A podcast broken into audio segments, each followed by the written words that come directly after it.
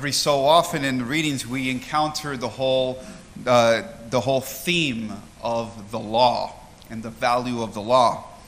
And at first glance, it seems it goes back and forth. And sometimes there's a praising of the law and, and how the law should be fulfilled and how the law is great.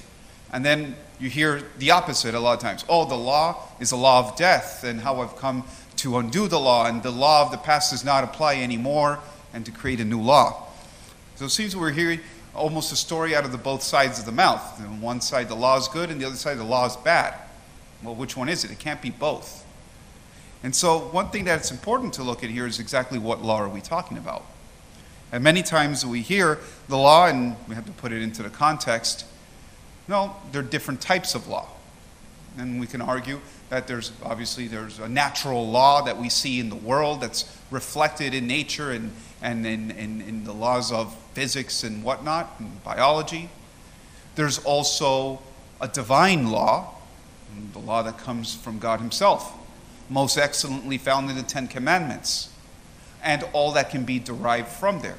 So the divine law also reflects not only God's, uh, God's uh, will, but also is reflected in a morality, which is reflective of God's will and His plan in the world. There's also a human law or positive law that, well, humans make. And of all these, this is the least perfect of them. Why? Because this one can change often, and it has to change. Because the author of those laws, us, well, we're not perfect. And so human law sometimes does come short. When it comes short, and when it's not applied correctly, or even if it's been misconstrued, well, well, it comes short of the object of justice. When it does get close to that justice, when it does reflect the truth, and when it does bring us closer to what it, uh, it is intended to, then we see it resembles a lot of time either that natural law or the divine law, and then we, we know we have something good. It's something worth defending. And so we have to ask ourselves when we hear a lot of times this criticism or the praise of law, which law are we talking about? And we hear in the first reading Moses speaking about the statutes and decrees which I'm tre- teaching you to observe, the Mosaic law, or the law, the life of Israel. These were the first laws, or that implementation of the ten laws, the Decalogue, those, the, those ten laws, the ten commandments, and how to live. Those, that way of living and what the Ten Commandments represent is the divine will, the will of God. It is a divine law which can never be changed because God doesn't change his mind, which must be observed. And this is what we hear Jesus replying in here. He hasn't come to abolish these Ten Commandments. He hasn't come to abolish or change the divine law. No. He himself, being the Lord, I guess you can say in every right he could, but he, on contrary, has come to fulfill it, to show us what the law can do, what this law, this divine law, can bring us to which is the God Himself. There is the value of the law. We live in what's sometimes called an antinomian time, a time when we don't really care too much for the law. The law that's full of loopholes that we make exceptions for, or we just completely ignore.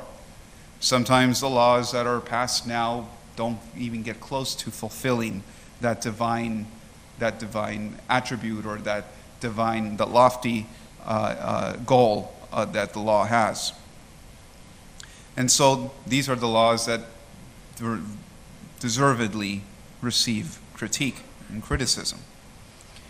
Jesus tells us that those who breaks any of these commandments, and what we're talking about really are the Ten Commandments, and teaches others to do so will be called least in the kingdom of heaven, and those who teaches those to obey those commandments will be the greatest in there. And so we look at ourselves and how much we uphold the divine law, or we uphold the laws that are worth upholding, or how much fuss do we make about those laws that aren't worth holding on, those human laws that fall short of the ideal.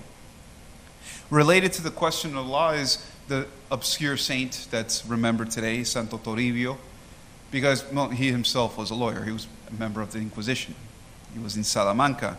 He was named bishop to go to Peru, one of the first archdioceses, we can say, in, uh, in the New World. And uh, he is known for trying to implement that law, that church law, in this new world.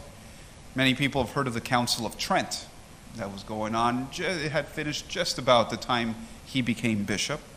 And so one of his first jobs as bishop, and he undertook himself, was to implement the Council of Trent in the New World, in this, in this uh, newly discovered uh, uh, continent in South America.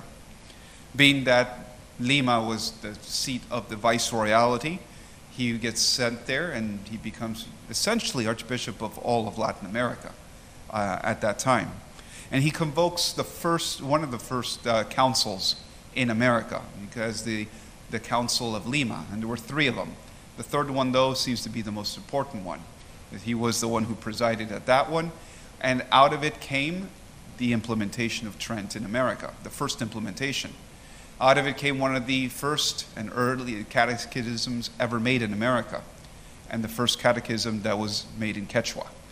Part of that implementation was to make this available to everybody, and so the outcomes of that little known Council of Lima was to produce a first catechism for the people that were there, for the Inca, and also in a, Sp- a, a Spanish translation of the catechism that came out of Trent as well.